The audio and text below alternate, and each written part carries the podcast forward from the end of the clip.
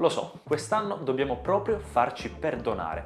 Perché vi chiederete? Perché beh, questo è il terzo anno in cui portiamo avanti la tradizione di WeDrive eh, nel parlarvi proprio il giorno della Befana, il sei gennaio, delle novità del mercato a quattro ma anche a due ruote dall'anno scorso, dell'anno che verrà, quindi dell'anno che è appena iniziato. Stiamo parlando delle auto più attese del duemilaventidue. Solitamente siamo tutti quanti insieme a parlarvi di auto, di auto elettriche, di moto. Quest'anno abbiamo deciso, ok dai, ci perdoneranno i nostri spettatori se noi gli stiamo portando una calza piena di novità, ma se vi ricordate gli altri anni vi portiamo, mm, non so, cinque dieci auto in tutto. Beh, quest'anno faremo le cose un po' più in grande, perché di novità nel duemilaventidue per il mercato dei motori, quindi delle quattro e delle due ruote, ce ne saranno veramente tantissime, un mare.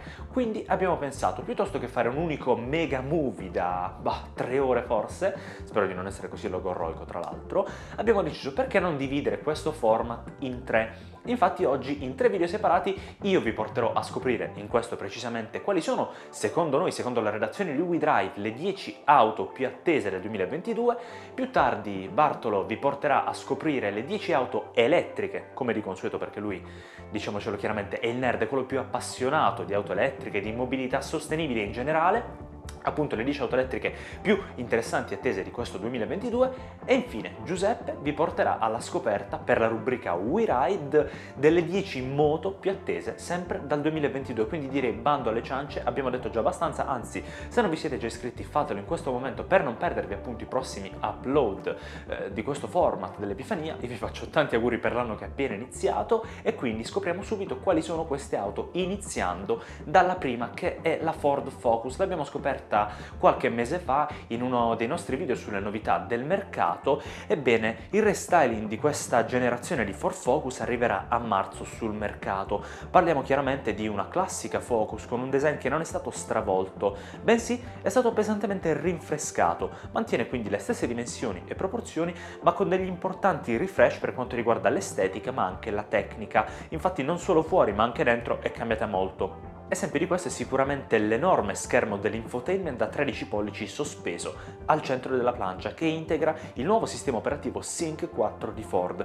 Parlando un po' delle motorizzazioni, beh, ci sarà veramente l'imbarazzo della scelta tra mild hybrid, benzina o gasolio, con motorizzazioni mille per le mild hybrid e benzina e millecinquecento per i diesel, per concludere con la duemilatré EcoBoost a benzina da duecentottanta cavalli. Ragazzi, stiamo ovviamente parlando della Ford Focus S T di ultima generazione, quindi la duemilaventidue.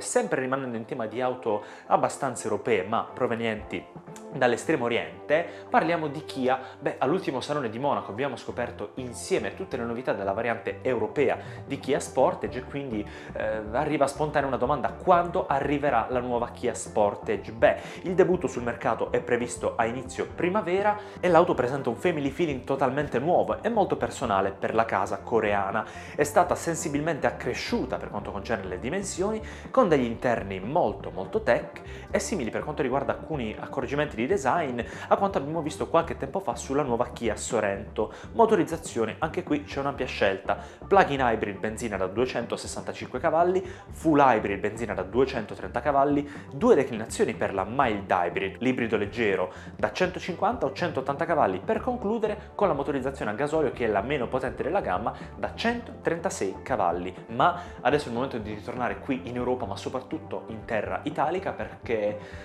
chissà se sarà la volta buona, ragazzi, perché come ogni video sulle auto più attese dell'anno che verrà, anche gli altri anni, mi rendo conto che vi abbiamo parlato duemilaventi, duemilaventuno e anche quest'anno nel duemilaventidue dell'auto più attesa, di una delle più attese in Italia.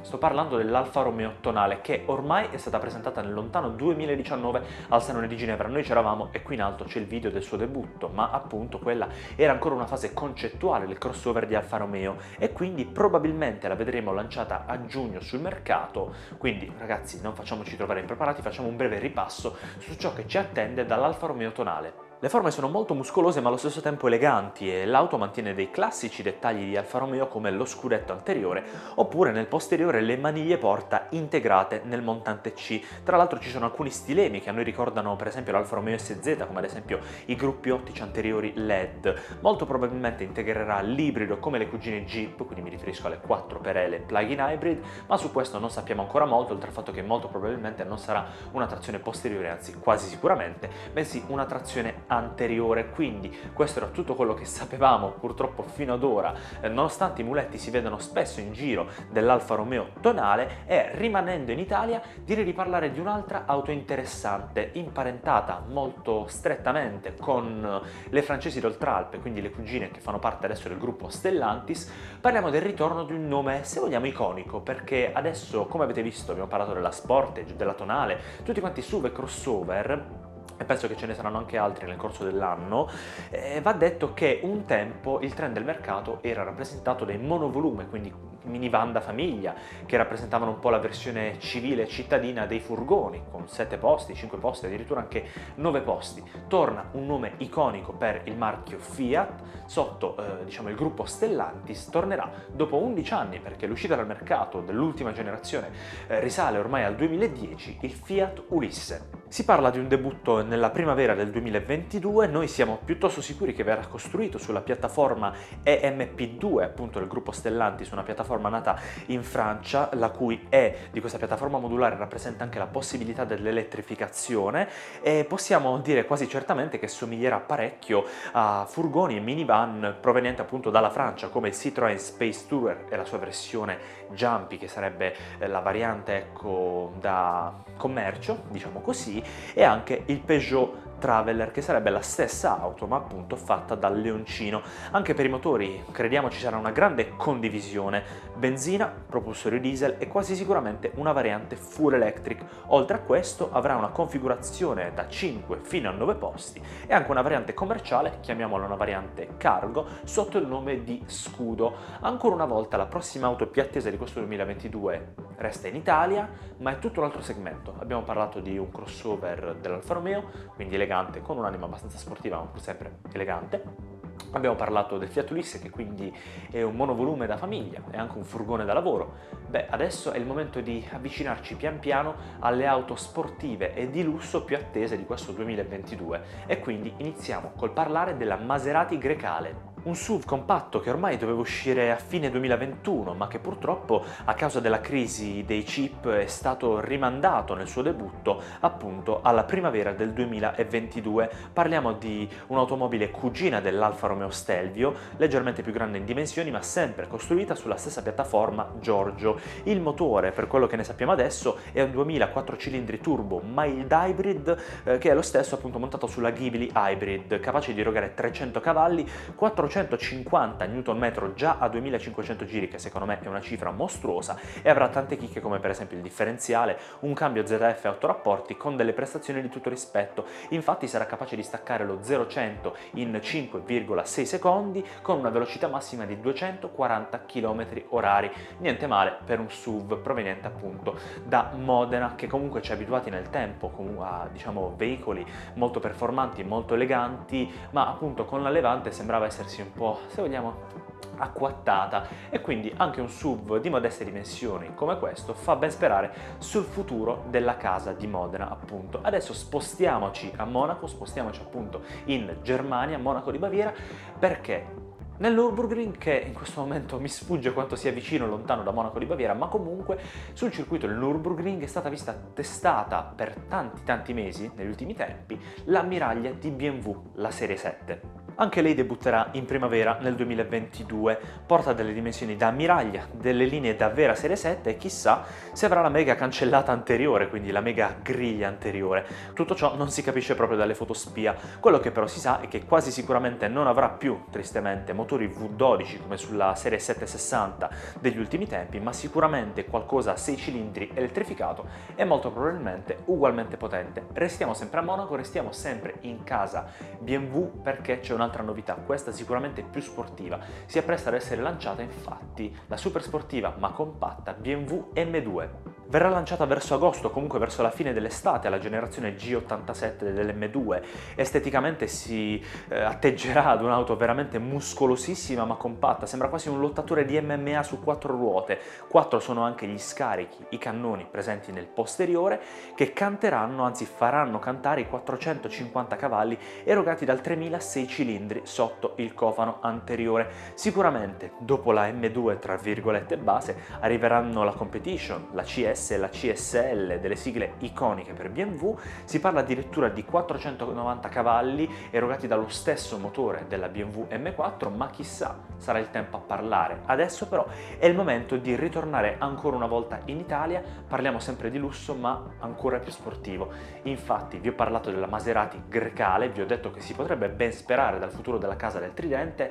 Beh, sapete che mi sa che avevo proprio ragione, perché verrà lanciata sempre quest'anno, o almeno si spera, salvo eventuali ritardi e problemi nel mondo, la nuova generazione di Maserati Gran Turismo. Il debutto è previsto per l'estate inoltrata. Dalle foto spia si possono ammirare le sue linee filanti, un muso lunghissimo e lusso ovviamente interno, in pieno stile Maserati. Sotto il cofano non batte più un V otto, Dio mio quanto cantava bene quel V otto, ma secondo me non lo rimpiangeremo troppo, perché appunto abbiamo un tremila biturbo sei cilindri, per essere chiari il Nettuno montato sempre sotto il cofano della Maserati M C venti presentata lo scorso anno, che sviluppa seicentotrenta cavalli e settecentotrenta newton metri di coppia.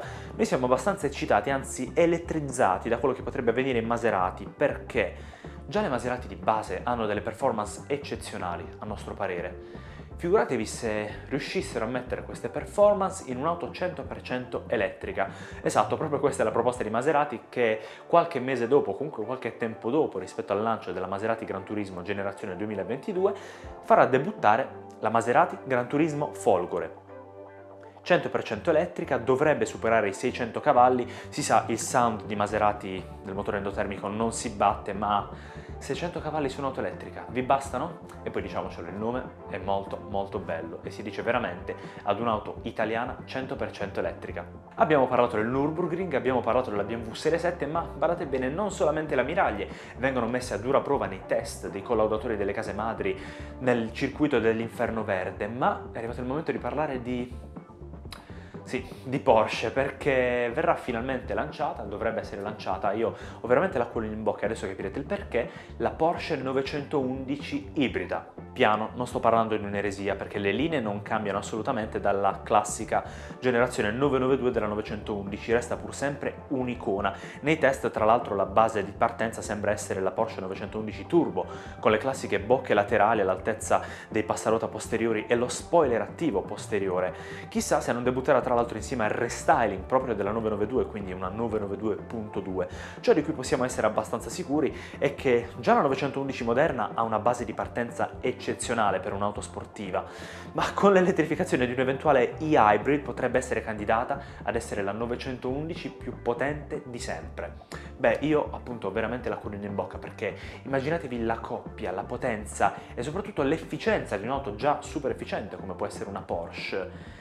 Sto mettendo molta passione in questo video, spero si veda. E parlando di passione non potevamo che concludere con una Ferrari. Ebbene sì, non storcete il naso, adesso vi spiego di cosa si tratterà. Sto per parlarvi della Ferrari Puro Sangue, il primo S U V della casa di Maranello. Il lancio del Puro Sangue è previsto per la fine dell'estate duemilaventidue. Beh, se il segmento, quello dei S U V, potrebbe far storcere, giustamente perché no, il naso, sul nome non le si può dir nulla, è semplicemente stupendo, c'è Puro Sangue per un cavallino rampante di Maranello, bellissimo. Sicuramente lo saranno anche gli interni e la scheda tecnica, perché avrà un motore anteriore centrale. Nei test si è sentito cantare la nuova Ferrari Puro Sangue, sia in declinazione V sei, quasi sicuramente l'ibrida della nuova Ferrari duecentonovantasei G T B, sia in variante V dodici, quindi gioite tutti, non è ancora arrivata la fine del dodici cilindri di Maranello. E lo sappiamo, l'acronimo S U V affiancato al nome Ferrari sembra quasi un'eresia, ma basta guardare la storia di case come Porsche e Lamborghini per rendersi conto che una super sportiva a ruote alte non ce la farà mai ad uccidere un nome storico, ma solo rafforzarlo e rinvigorire le tasche della sua casa costruttrice, per far sì che vengano concepite ulteriori e nuove super sportive sportive super sportive vere a tutti gli effetti, chissà.